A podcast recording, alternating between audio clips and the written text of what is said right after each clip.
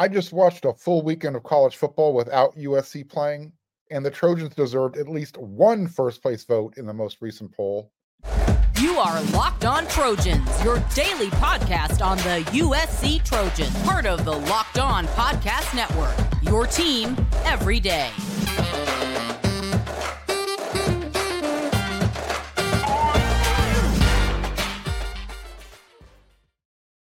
Fight on, everyone. I'm your host, Mark Hulkin, and thank you for making Locked On USC your first listen every day.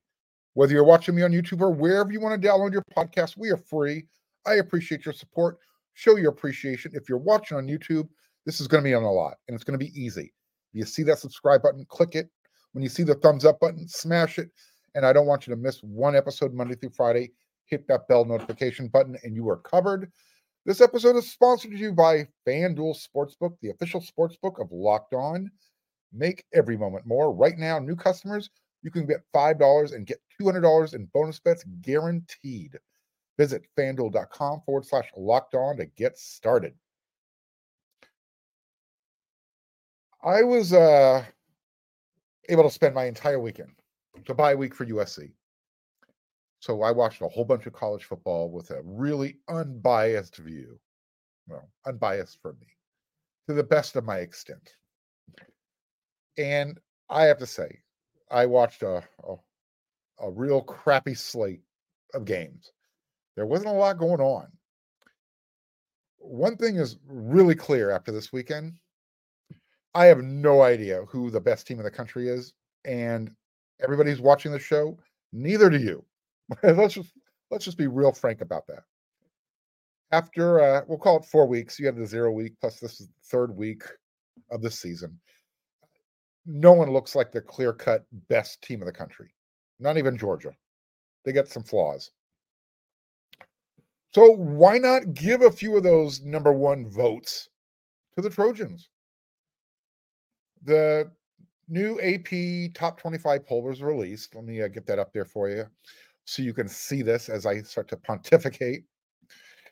And as you can see, the number five, uh, it didn't really change. It did flip flop a little with numbers three and four.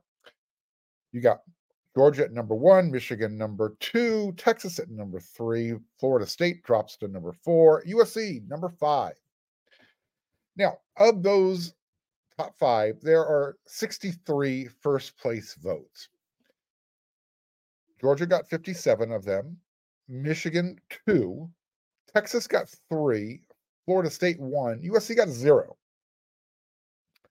So of those 63 teams, up 63 votes, I guess no one who cast a vote believed that USC can beat the four teams ahead of them. Is that the way I should interpret this? I mean, for all the grief that people like to throw at USC's defense, can't we throw the same shade at the bad offenses that are out there? Here's how here's what my weekend of football started out with. That barn burner between uh, Tennessee and Florida down in the swamp. After Tennessee's latest loss to Florida, I think that was number 11 in a row in the swamp.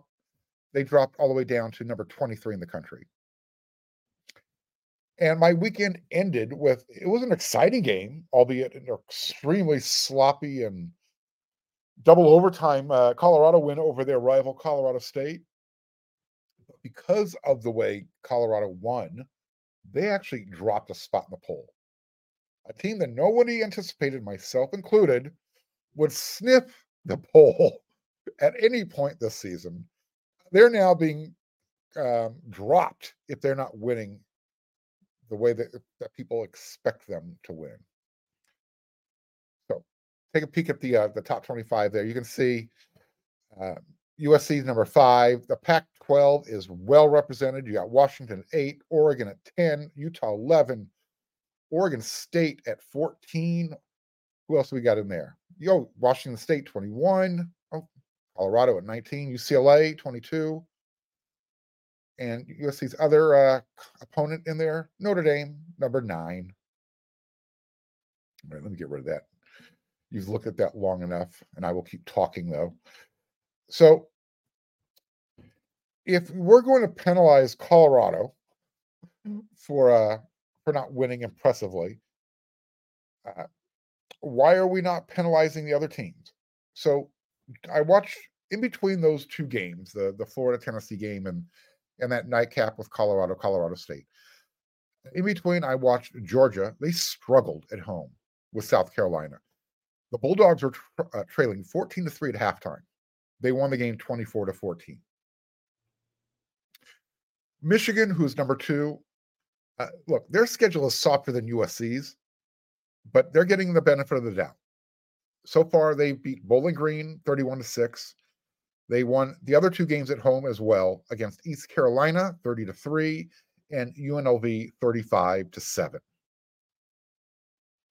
I watched Boston College literally implode at home against Florida State with penalty after penalty after penalty. It was just Boston College did everything they could to give that game away, and they did.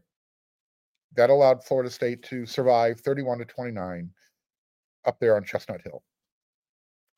And for whatever reason, Texas needed a uh, 21 point fourth quarter to pull away to win 31 to 10 over Wyoming. That was in Austin, Texas. I mean, is it is it possible that Wyoming has a better quarterback situation than Alabama? Nick Saban has literally no one to blame but himself for his current situation on offense. I mean, how do you not have a quarterback waiting to step into Bryce Young's shoes? And why would you hire somebody who is barely over the age of 30 to run your offense when you have a when you have significant quarterback issues on your roster? I mean, as far as I'm concerned, that Texas win over Alabama who Alabama slid down to number 13, is looking worse and worse because the Tide are uh, the Crimson Tide, they are still overrated at number 13. Pardon me. I, I, I, mentioned FSU dropped one spot in their in the AP poll down to number four. Yet some someone still gave them the number one vote. Why? Because LSU addressed Mississippi State 41 to 14? Or was it because the Seminoles needed Boston College to commit, you know, to commit at least, a, what was it, a thousand penalties at home? This upcoming weekend, Florida State will travel to Clemson. Clemson opened their season, as a reminder, against Duke. And with that, when they lost in an embarrassing fashion, they fell out of the top 25. But I'll tell you what, if FSU wins down in Death Valley, they're going to earn some street cred with me. Because even if the Tigers are average this year, uh, if you can go into Clemson and leave with a victory, that you've earned something there. So I asked this question on Twitter, X, whatever we're calling it today. Uh, and some people voted yes. Some people, you know, said, yeah, USC definitely deserves some number one votes. But a lot of others who voted kept saying no because USC hasn't played anybody yet. That's not the question, nor the point. You're judging who is or who are the best teams out there this season. Because nobody has played anyone yet who looks good. Nobody. The juries are still out on on Alabama and LSU if you're looking to give Texas and Florida State credit respectively for those wins. If you know for the crowd that says, well, they at least beat somebody. Okay. H- how good are they, though? We don't know yet. As I said, as long as Georgia remains undefeated, they deserve to be number one overall. I'm not questioning that. But again, that wasn't my question. The question was Does USC deserve any of those number one recognition votes based on this year, on the body of evidence that we've seen? from everybody, comparatively speaking. And if the Trojans leave Tempe, Arizona with a similar score to what they did against Stanford, 56 to 10, what will that prove? Because both Stanford and the Sun Devils are they're both hot garbage this year. Mean, are you going to give USC credit for doing it on the road? You should. I mean, if Florida is now considered the 25th best team in the country with their win over Tennessee at home. I'm not sure who's voting because they're not Florida's not a very good team. I think Tennessee's just cursed. They they just they can't win in the swamp no matter what they do. In fact, I mean, of the four teams with one loss that are still in the, in the top 25 AP poll, all four of them are from the SEC. LSU, Bama, Tennessee, Florida. If we're going to keep saying USC has to wait until, you know, the Trojans beat someone of significance, that might not happen until that Notre Dame game. Especially if Oregon does some, I don't know, they start to get a little bestiality mode on on, on Colorado uh, this weekend. If they if they take Ralphie behind the woodshed, sorry for those visuals, but Colorado was already dropped at home for winning against the rival. So again, depending on how bad that score is, you know, if Oregon beats Colorado bad enough, Buffalo, Colorado could literally drop out of the top 25 by the time USC shows up. The week four AP poll, USC has 1,296 points total. The number four uh, team was at 1,378 last week, the week before. The week three AP poll, USC had 1,269 points. The number four was at 1,338 points. Hmm. So even though USC has more points, they're even further away from number four, despite everybody looking like crap over the weekend. Someone explain to me again why USC doesn't deserve at least one of those number one votes from Georgia or from Texas or from Florida State or Michigan?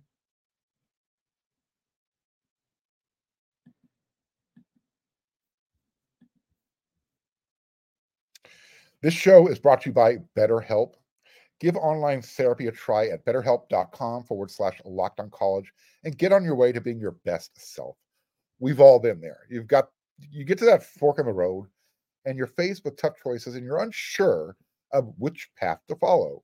Whether you're dealing with decisions around your career, relationships, or anything else, therapy helps you stay connected to what you really want while you navigate life. So you can move forward with confidence and with excitement.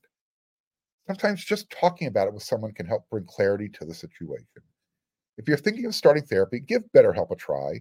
It's entirely online and it's designed to be convenient, flexible, and suited to your schedule. Just fill out a brief questionnaire to get matched with a licensed therapist and switch therapists at any time for no additional cost. Let therapy be your map with BetterHelp. Visit betterhelp.com forward slash locked on college today to get 10% off your first month. That's BetterHelp, H E L P like Paul dot com forward slash locked on college.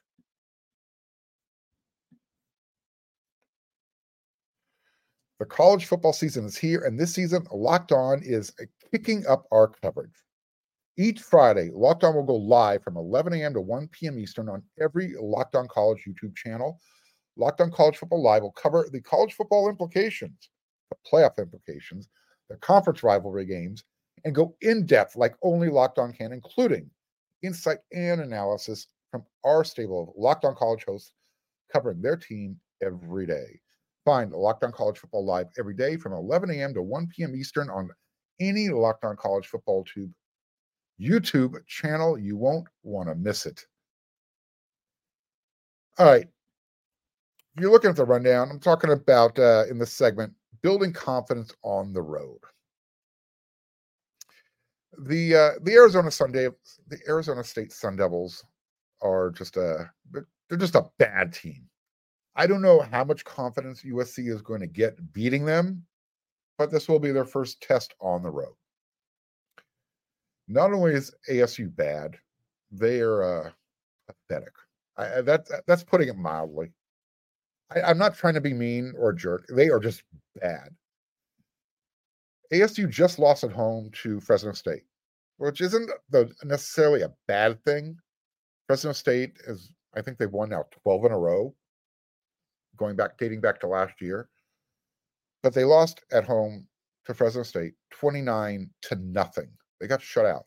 That's the first time they were held scoreless at home since 1988. Oh, that last shutout that happened in 1988, that came against USC. The score was 50 to 0. I believe USC was number two, the number two team in the country at that time. And that's who USC faces. That's who Arizona State faces next, USC. This Saturday, Tempe, Arizona. the Sun Devils are literally, they are a complete mess on offense. They've played three games this year. They're averaging 13 points per, per contest. They've scored 39 points through three games. They've won one game. And that game they barely won at home over Southern Utah 24 to 21. 24 to 21. Then they lost at home to Oklahoma State 27 to 15. This past weekend, Oklahoma State just lost at home, at home to South Alabama. The score was 33 to 7. I'm telling you, Arizona State is in a in a world of hurt. They've got a brand new head coach. He's supposed to be an offensive guru. His name is Kenny Dillingham. You look at him, he looks like he's barely old enough to shave. I'm not joking. And right before the season started, sometime during fall camp, their administration kind of broke the news to the team that they were going to implement their own bowl ban for this upcoming season and some some sanctions before the NCAA could get involved. This goes back to the whole Herm Edwards and that whole COVID year that was going on where they were hosting recruits when everything was supposed to be shut down. It was a they went rogue. they were going to get hit with some sanctions. So I don't think anybody anticipated Arizona State making the uh, the bowl game or making the bowl uh making a bowl game this year. So it was I just don't know if you want to do that because the NCA they really don't have any teeth. Who knows what they would have done? Anyways, I guess this is going to be Arizona State's bowl game with ASU with USC coming to town at least until they play Arizona in their uh, last game of the year in the Territorial Cup. It's another rivalry game that can get pretty nasty. So I guess the question is just how motivated are the Sun Devils going to be when it's 50 to nothing at halftime? It's a night game. 7:30 p.m. kickoff. Their star freshman quarterback, Jaden Rashada, he wasn't able to play this past weekend. He's going to be out at least four weeks, five weeks, six weeks. He won't be there when USC gets to town. They played their two backup quarterbacks, Trent Bourguet, redshirt freshman, and the transfer Drew Pyne, who came over, who came over from Notre Dame last year. Um, by the end of the game, they were playing their fourth string quarterback there if you want to take any positive if you're a sun devil fan you held the bulldogs at 29 points. They scored on their opening drive touchdowns on their opening drive in the first half and in the second half otherwise you held them to five field goals. Uh, this game against usc has the potential to get really really really ugly. There's a three words of emphasis. How ugly? Well ASU had eight turnovers against Fresno State, five interceptions, three fumbles, and their quarterback was sacked four times. I'm telling you.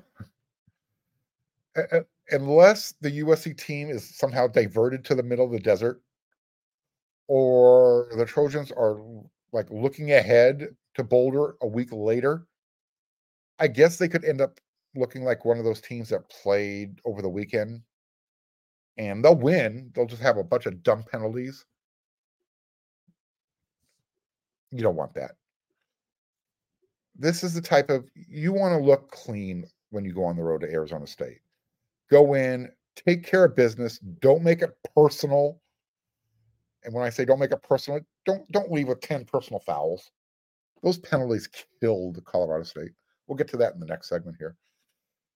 It should it should be a clean, easy win. Arizona State has zero motivation.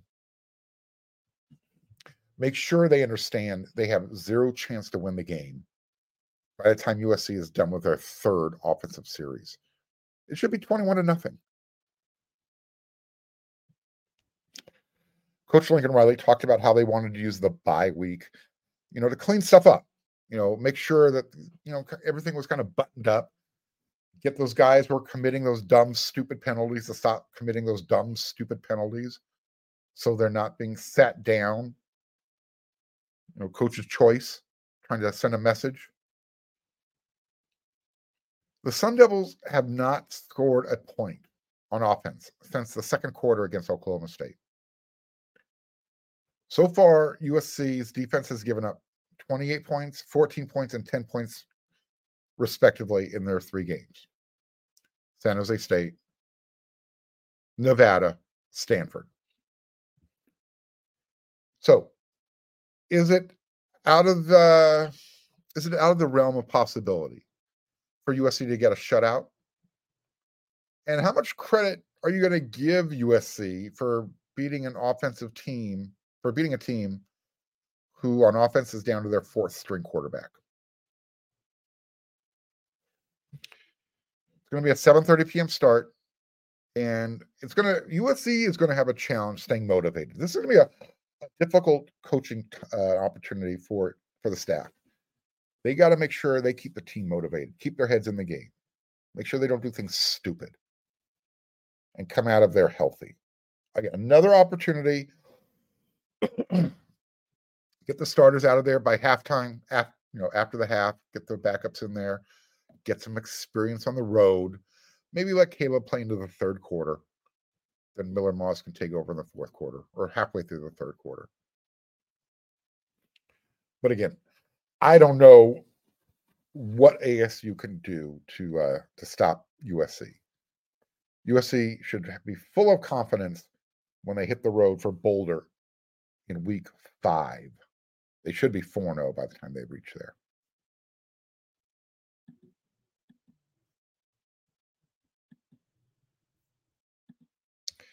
It's now time for your game changer of the week brought to you by Athletic Brewing Company. Now, despite USC having a bye week, uh, there were still a lot of game changing plays over the weekend. Unfortunately, Caleb Williams wasn't involved in any of them. Still, though, Athletic Brewing has completely changed the non the non alcoholic beer game. His name is Superman. We call him Caleb Williams. Uh, here's what you need to know about Caleb Williams heading into this weekend's game against Arizona State. He has 12 touchdowns and zero interceptions, and he'll be ready for this next game.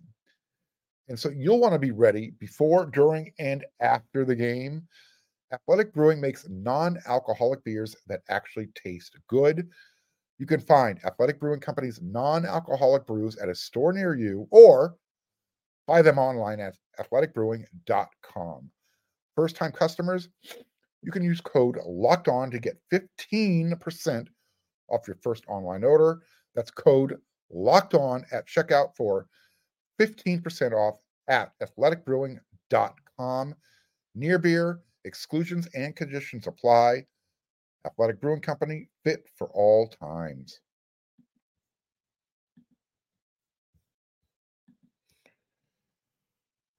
All right. The hype train is starting to slow down. Someone's greasing the tracks. Maybe it's going uphill a little bit now. Schedule's getting a little bit tougher. Are we done believing in the Colorado is a good team hype yet? I am. Look, I've been saying it since they first got their, their first win against TCU, and I followed up with Nebraska. I am thoroughly convinced after watching them beat Colorado State. Colorado, yes, they are 3 0. And yes, they showed a lot of resiliency coming back at home over a team they were you know, they were favored to win by what, three touchdowns, 21 points. So you get credit for coming back, getting the win. You're supposed to win. Now, with that said, if you were watching the games over the weekend like I was, and you were watching those halftime shows with all the analysts on Fox, on ESPN, you could already tell that the tide was starting to shift during ha- the halftime shows well before the Colorado Colorado State game even kicked off. During those morning game game day shows, you know, ESPN's Game Day, the uh, Big Noon Kickoff show on Fox, it was a prime time love fest. They could not get enough. It's all about marketing. You, look, I get it. Everybody, that's what you do. It's a good story. You give them their you give them their 15 minutes of fame. But literally by by halftime of those early games on Saturday, all of a sudden, you know, the analysts like Urban Meyer, you know, they're saying, you know, and the folks over at ESPN, they're, they, they were starting to highlight, you know, the depth issues that Colorado is going to start experiencing. I brought that up. I've been bringing that up. Well, I'm sure Travis Hunter, you know, what happened to him played a role in how things played out. But that's to my point. There's no one behind their first string players at Colorado. They've got their leaders or they got their dogs. Those first 11 on both sides of the ball, they're competitive. They'll fight you to the end. It's behind those guys. They got nothing. I'm not questioning it was a late hit. It was definitely after the play. It was a fierce, brutal hit after. No doubt about it. We're talking about the uh, the play that took Travis Hunter out of the game. That type of stuff happens in rivalry games. We've seen it. Here's what here's what else we saw. Colorado State literally they came out and they punched Colorado in the mouth. And for all intents and purposes, they they should have won that game. Have they played smarter and they not made a personal? Like 10 times, as in 10 personal foul penalties in the game. That that one that that eventually ended up taking Travis Hunter out of the game. I'm fine with that. Like I said, that type of stuff happens in rivalry games. But the the the illegal blocks and the the pick plays by your best player on offense. I mean, Jay Norvell, the, the head coach for, for the Rams, that offensive line was consistently called for illegal blocks. And then their best player on defense, the roughing penalty, that late one in, the game against Shedeur Sanders, it was a legit call. But you know what? that's what helped contribute to the, uh, your loss if you're Colorado State. you got to give credit to Colorado. They went 90 plus yards. They tied the score at the end of the game, and it also took a two point conversion to get it done. That sent it to overtime. But again, if you watch that game, you you're starting to get a sense of all right, or Colorado is they had their fun. I I said it. They were exposed against Nebraska. They Colorado cannot stop the run, and their their own offensive line, they're going to get Shedeur Sanders killed. He is not going to make it through the season. Crazy things can happen. I will be shocked. I'm literally shocked in fact, I'll have to come up with something to do on the show to to eat crow. I will not eat actual crow, but I will eat crow if Colorado is undefeated when USC shows up in Boulder in two weeks. The Buffaloes are about to find out what's going to happen on the road when they get to Eugene. It's not going to be pretty. I'm not a I don't like to give Oregon credit, but Oregon's offense is going to tear Colorado a new one. That's just the facts. It's the facts based on that's my opinion based on what I've seen. Arizona State, that's just going to be a warm up for USC because Colorado's defense is not as good as the Sun Devils. The Sun Devils, offensively, they're challenged. Defensively, I, I think they're going to compete. I don't know if they're going to be able to keep how much they'll keep USC up the scoreboard, but they'll they'll make things a little bit more challenging than Colorado's defense. Colorado can be run on, and Caleb is just too dynamic for Colorado to be able to stick around in that game when USC gets there. I think they're going to get a taste of that against Oregon with Bo Nix. But Colorado, they're having some fun. They might even have a competitive game up in Eugene. But when USC shows up, I'm sure the Buffaloes will have a couple of big plays, but they're going to get lit up over the middle. Lit up. USC is their offense is just too dynamic. Lincoln Riley, if you thought Jay Norvell called a good offensive game, watch what Lincoln Riley has planned. And once more, the Buffaloes, they can't afford to lose any more players between now and when USC shows up. So the hype train is slowing down. Listen to the narrative next week as they're talking about Colorado playing at Oregon and then having to face USC the week after. All of a sudden, that love is going to be more balanced, and it should be. So there you go. First episode of Locked on USC is in the books for this week. I'll have more for you throughout the week. We've got four more episodes before SC gets to Tempe. We'll get it figured out. We'll talk about everything from recruiting to practice, whatever. Until then, everyone, you know what to do.